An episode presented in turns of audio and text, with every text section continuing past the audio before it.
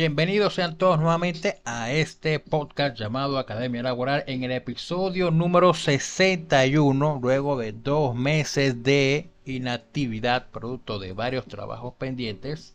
Entonces volvemos a hacer este nuevo episodio de este canal de podcast donde hablaremos acerca del recurso de revisión en materia pensional, haciendo alusión a una sentencia de la Corte Suprema de Justicia, sala de sala de casación laboral, sala permanente, donde se abordó el estudio de el recurso de revisión para aquellas prestaciones económicas que se pagan por una sola vez.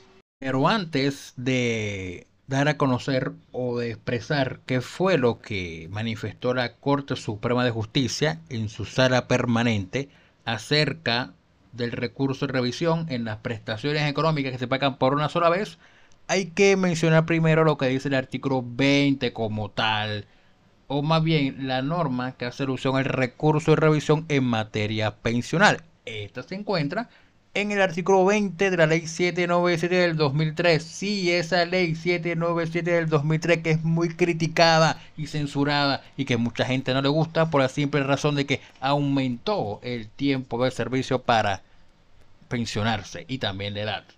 Entonces, esa ley en el artículo 20 casi al final hay un artículo que se llama Revisión de reconocimiento de sumas periódicas a cargo del Tesoro Público de Fondos de Naturaleza Pública. Esa norma dice lo siguiente, que las providencias judiciales que en cualquier tiempo hayan decretado o decreten reconocimientos que impongan al Tesoro Público o a fondos de naturaleza pública la, la, obligación de cubrir sumas periódicas de dinero o pensiones de cualquier naturaleza podrán ser revisadas por el Consejo de Estado o por la Corte Suprema de Justicia de acuerdo con sus competencias a solicitud del Gobierno Nacional por conducto del Ministerio del Trabajo, Ministerio de Hacienda, el Contralor General de la República o del Procurador General. Y dice que la revisión también procede cuando el reconocimiento es el resultado de una transacción o una conciliación extrajudicial. Y que la revisión se tramitará por el procedimiento señalado para el recurso extraordinario de revisión por el respectivo código y podrá solicitarse por las causales consagradas para el mismo código y además por las siguientes dos causales. Cuando el reconocimiento se haya obtenido con violación al debido proceso. Y dos, cuando la cuantía del derecho reconocido accediere lo debido de acuerdo con la ley, el pacto o convención colectiva que le eran legalmente exigibles. Dicho o expresada la norma en comento, hay que pasar a desmenuzarla como tal. Miren que la norma dice las providencias judiciales. Las providencias judiciales. Y ahí entonces hay que remitirnos a lo que establece el artículo 278 del Código General del Proceso, que habla acerca de cuáles son las providencias del juez. Y el inciso primero del artículo 278 del código dice que las providencias del juez son los autos y las providencias. Y los autos se dividen en dos, también en autos interlocutorios y en autos de trámite. En este caso, la norma dice las providencias judiciales. Se entiende tanto las sentencias como los autos interlocutorios, porque los interlocutorios son los que deciden algo que tenga que ver con el proceso. Lo de trámite, lo de sustanciación no definen absolutamente nada. Son para darle traslado al proceso. Entonces, en este caso, las providencias judiciales serían dos las que podrían ser objeto de revisión. Las sentencias y los autos interlocutorios. Pero como estamos hablando de un recurso de revisión, la, una de las características es que ambas, las sentencias como los autos interlocutorios, se encuentren debidamente ejecutoriados. Segundo punto que habla la norma. La norma en su versión original, hay que decirlo, en su versión original señalaba que el recurso de revisión contra las providencias judiciales podía presentarse en cualquier tiempo. Es decir, sin límite de tiempo el gobierno nacional a través de las entidades pudiera presentar la demanda de revisión para que ya sean la Corte Suprema o el Consejo de Estado decidiera si la revisión procedía, si era tenía vocación de prosperidad o no. Esa, esa palabrita en cualquier tiempo fue sacada del ordenamiento jurídico colombiano por parte de la Corte Constitucional en el año 2003. En 2003 sacó y hoy no, o al día de hoy se puede presentar el recurso de revisión, sí, pero dentro de un término establecido. Y ese término lo señala el artículo 32, 32. Me le confirmo, eh, no, perdón, el, no, no, para allá le confirmo, es el número, a ver, el 32 y el 32 que dice que el término cuando se refiere a una sentencia laboral, el término de 5 años, es decir, si hay una sentencia ejecutoriada que reconociere una prestación periódica el día de hoy, supongamos noviembre del 2022, la entidad tendría cinco años para interponer el mencionado recurso de revisión, es, decir, tendría hasta noviembre del año 2027 para presentar el recurso de revisión.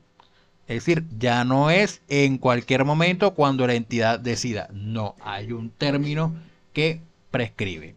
Ahora, la norma dice, las providencias que hayan decretado o decreten el reconocimiento que impongan al Tesoro Público o a fondos de naturaleza pública la obligación de cubrir sumas periódicas de dinero o pensiones de cualquier naturaleza. Sumas periódicas de dinero. Si hacemos una interpretación literal de la norma, entenderíamos que estas sumas periódicas de dinero hacen referencia a las pensiones de vejez, pensión de sobrevivientes y pensión de invalidez, ya sea de origen común o de origen laboral, que son aquellas que se pagan mensualmente y son de trato sucesivo. Y la norma sigue diciendo de cualquier naturaleza, es decir, puede ser una pensión legal, y aquellas que paga la UGPP, aquellas que paga Colpensiones o aquella que paga la ARL positiva, y como también aquellas pensiones que reconoce el empleador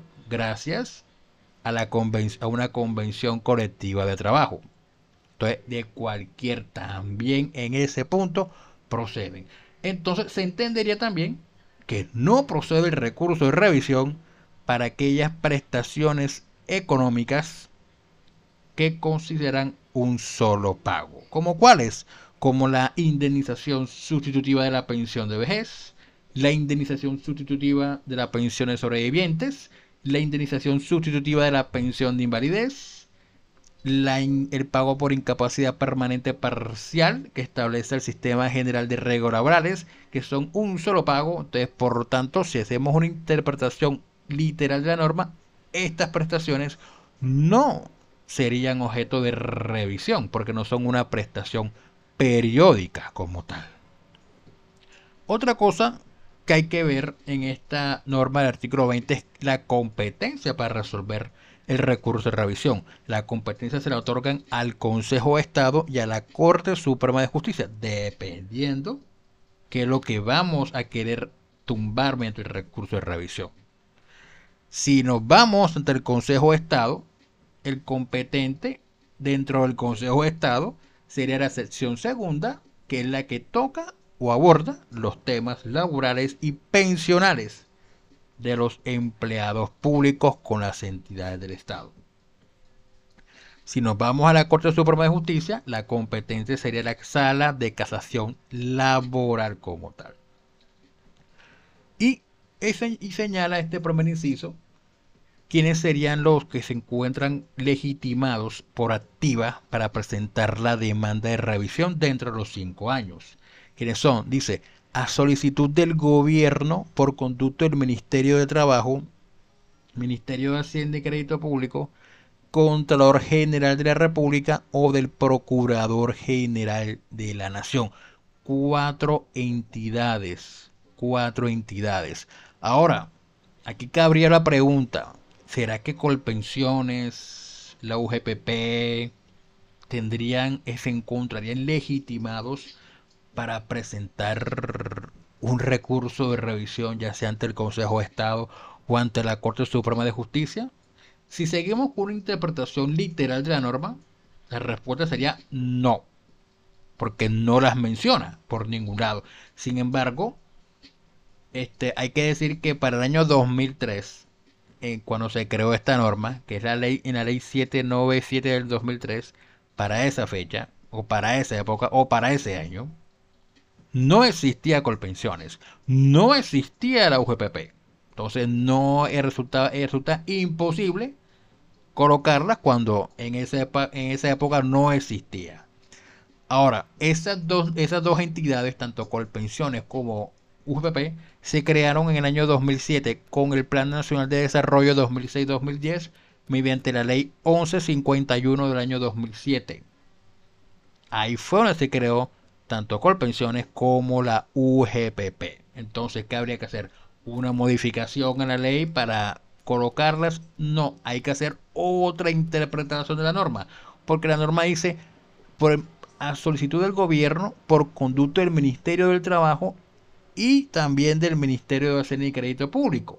Cualquiera de las dos entidades. Entonces, hay que decir algo.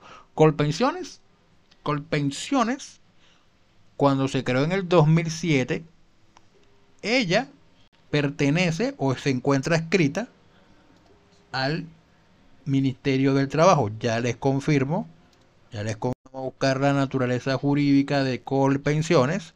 Acá está decreto 4121 del 2011, el cual en el artículo primero de esa entidad señala que Colpensiones es una empresa industrial y comercial del Estado pertenece comercial del Estado y como, y como entidad se encuentra vinculada al Ministerio del Trabajo.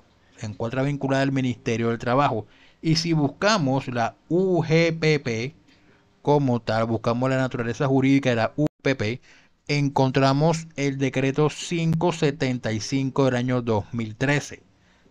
Y el artículo primero del decreto 575 señala lo siguiente. Dice, la UGPP es una entidad administrativa del orden nacional, adscrita al Ministerio de Hacienda y Crédito Público.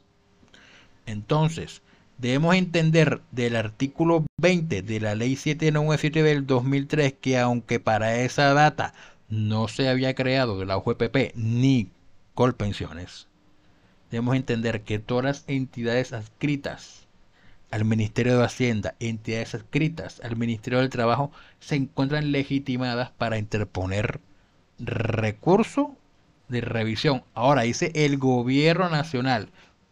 Recuérdese que ambas entidades son del orden nacional. Entonces, con eso, por la naturaleza jurídica de ambas entidades, por estar adscritas tanto al Ministerio del Trabajo como el Ministerio de Hacienda se encuentran legitimados para presentar la demanda de revisión como tal, igual que el Contralor, General de la República y el Procurador General de la Nación.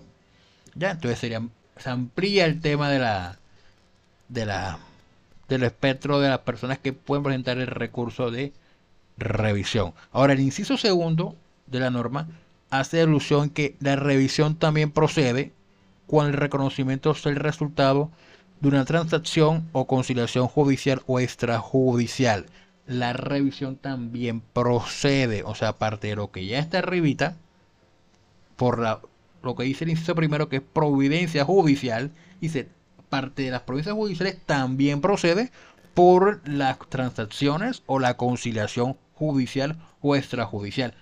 Ojo, transacción es cuando ambas partes no hay, no hay un tercero que esté dirimiendo el conflicto. Como pasa con la conciliación judicial, que hay un tercero que es el juez de la República, que es el que aprueba mediante auto la conciliación. O extrajudicial cuando nos vamos ante el Ministerio del Trabajo y conciliamos la cuestión. Transacción solamente las dos partes están, se encuentran avaladas. Entonces, si en la transacción o en la conciliación se reconocen una suma periódica, también procede el recurso de revisión. Y el inciso tercero señala acerca de que se tramitará por el procedimiento señalado para el recurso de revisión por el respectivo código.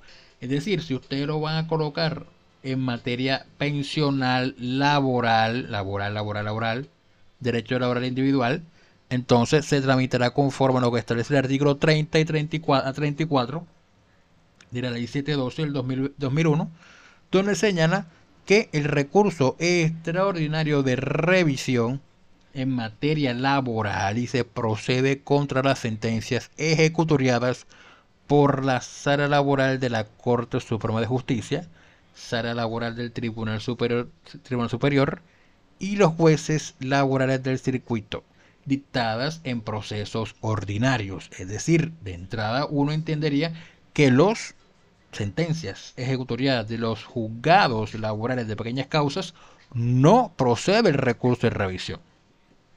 Y ojo, en procesos ordinarios, entonces los procesos especiales de fuero sindical no procede el recurso de revisión. En, lo de, los procedimientos sumarios para liquidación y solución de, una, de un sindicato tampoco procedería el recurso de revisión como tal. El 31 de la ley 712 establece las causales de la revisión. Entonces, y recordemos que el 20 hay dos causales. Y por también la norma del 20 dice que además de las causales que establecen los códigos procedimentales, también se, tendrán en cuenta estas dos.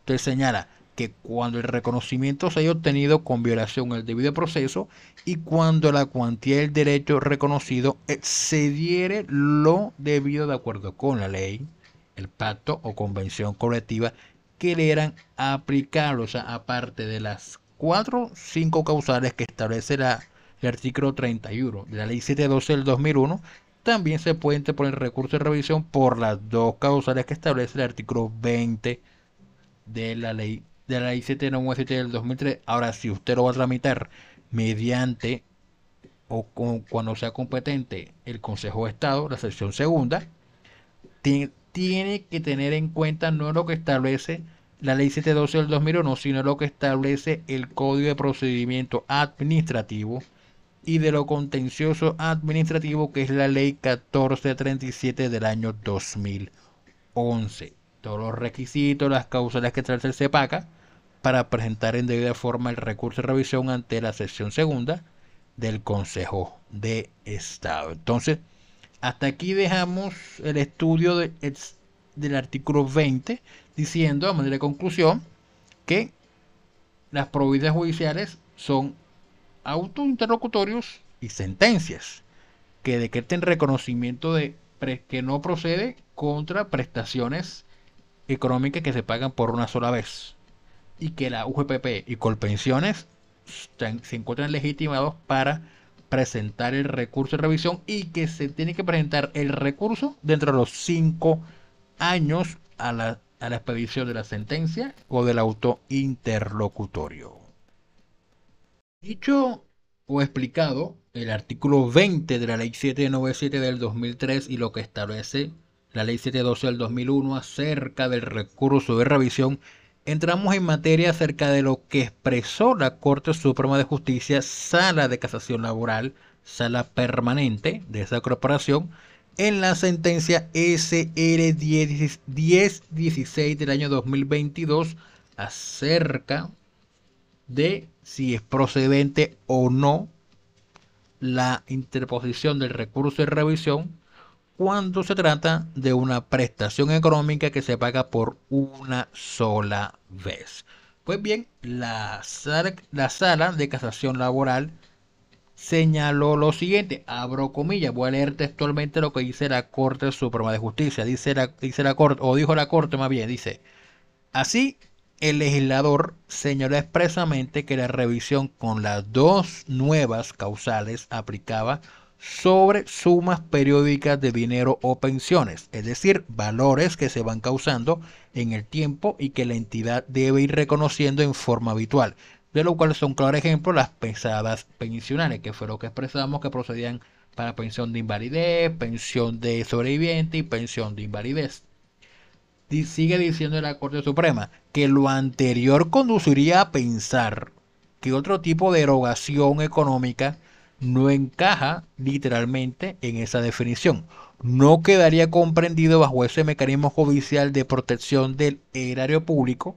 A manera de ejemplo, las indemnizaciones sustitutivas de pensión de vejez y sobrevivientes, la indemnización por pérdida de capacidad laboral permanente parcial o un retroactivo generado como tal, los cuales se erigen como prestaciones económicas del sistema de seguridad social integral establecido en la ley 100 de 1993, tan criticada la bendita ley 100 de 1993. Y, y sigue diciendo la Corte, y que pueden llegar a ser fruto del reconocimiento irregular a través de una decisión judicial o una conciliación a cargo del Tesoro o Fondo de Naturaleza Pública, lo que va en contravía de los postulados del Acto Legislativo 01 del 2005 que reformó al artículo 48 de la Constitución Nacional en materia de sostenibilidad financiera del sistema pensional y el reconocimiento de las prestaciones conforme a derecho. Después, sigue diciendo, seguimos leyendo lo que dice la Corte Suprema.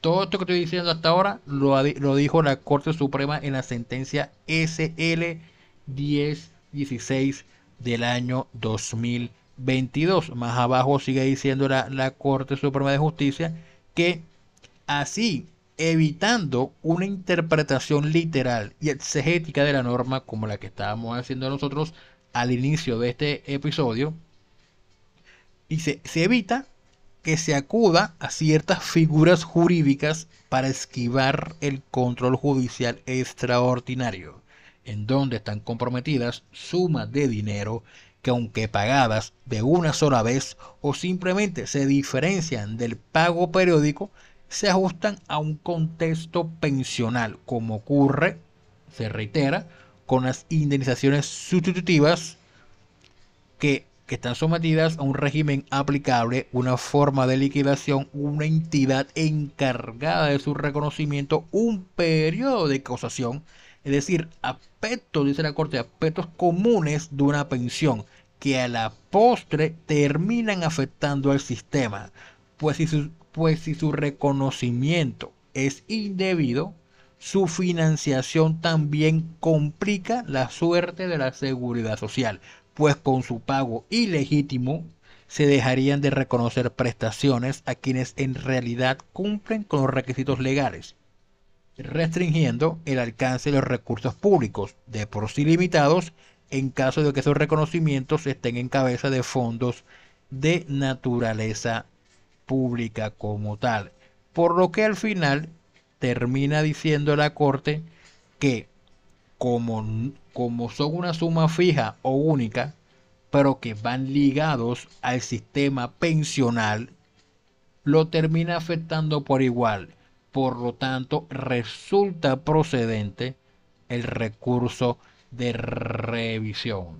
Lo que deja ver, eso es lo que determinó la Corte Suprema de Justicia en esta, en esta sentencia, lo cual recoge la, lo que antes, lo que venía exponiendo de hace tiempo, donde, donde decía en forma pacífica que no procedía contra sumas pagadas por una sola vez. Aquí le recoge y las extiende también a las sumas pagadas por una sola vez.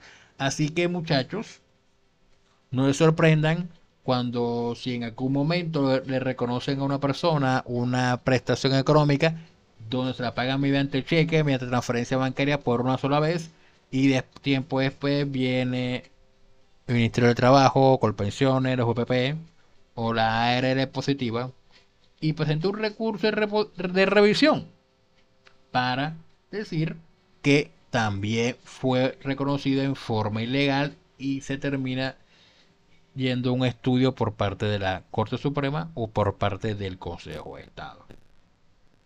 Así que hasta aquí dejamos este pequeño episodio. Cualquier tipo de pregunta, inquietud, información, asesoría, consultoría, representación, contratación, pueden escribirlo en la caja de comentarios donde aparezca publicado este podcast, así como escribir o llamar al número de este servidor que es el 318 414 3842 o escribir al correo electrónico gmail.com y me encuentran en todas las redes sociales como Hugo Lascarro Polo, como Hell hace consultoría jurídica en Facebook, Twitter e Instagram, también como Academia Laboral en Facebook, Twitter e Instagram. Así que nos vemos y hasta la próxima.